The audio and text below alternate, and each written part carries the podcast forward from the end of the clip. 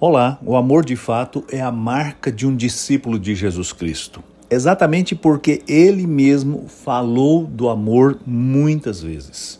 Mas aprendemos a amar com ele porque ele deu a maior demonstração do que o amor é de fato.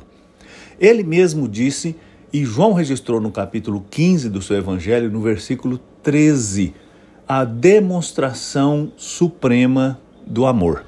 Ele disse assim: O maior amor que alguém pode demonstrar por seus amigos é dar a sua vida por eles.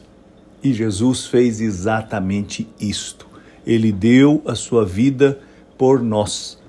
Ele deu a sua vida quando nós nem éramos seus amigos ainda, como Paulo escreveu na carta que enviou aos Romanos. Ele provou o seu amor quando nos amou quando nós ainda éramos seus inimigos, quando nós fazíamos pouco caso dele.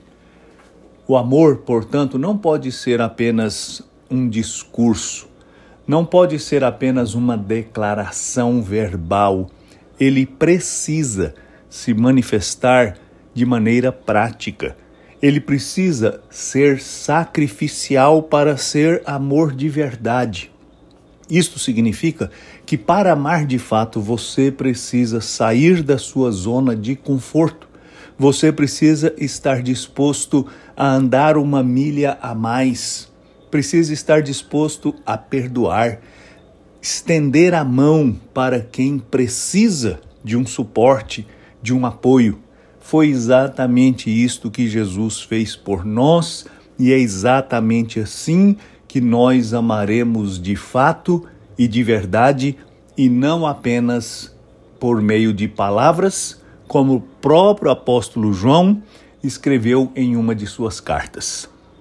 Ame, ame de verdade, e você será transformado e será um instrumento para transformar as pessoas ao seu redor.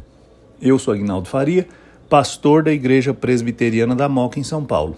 Vamos orar. Senhor, eu te agradeço de todo o coração, porque o Senhor nos amou de uma maneira incomparável. Eu te peço que nos ensine a amar assim, como o seu Filho Jesus Cristo nos amou, para que a nossa vida seja transformada pelo amor e seja um instrumento para transformar outros. Eu te peço, humildemente, em nome de Jesus. Amém.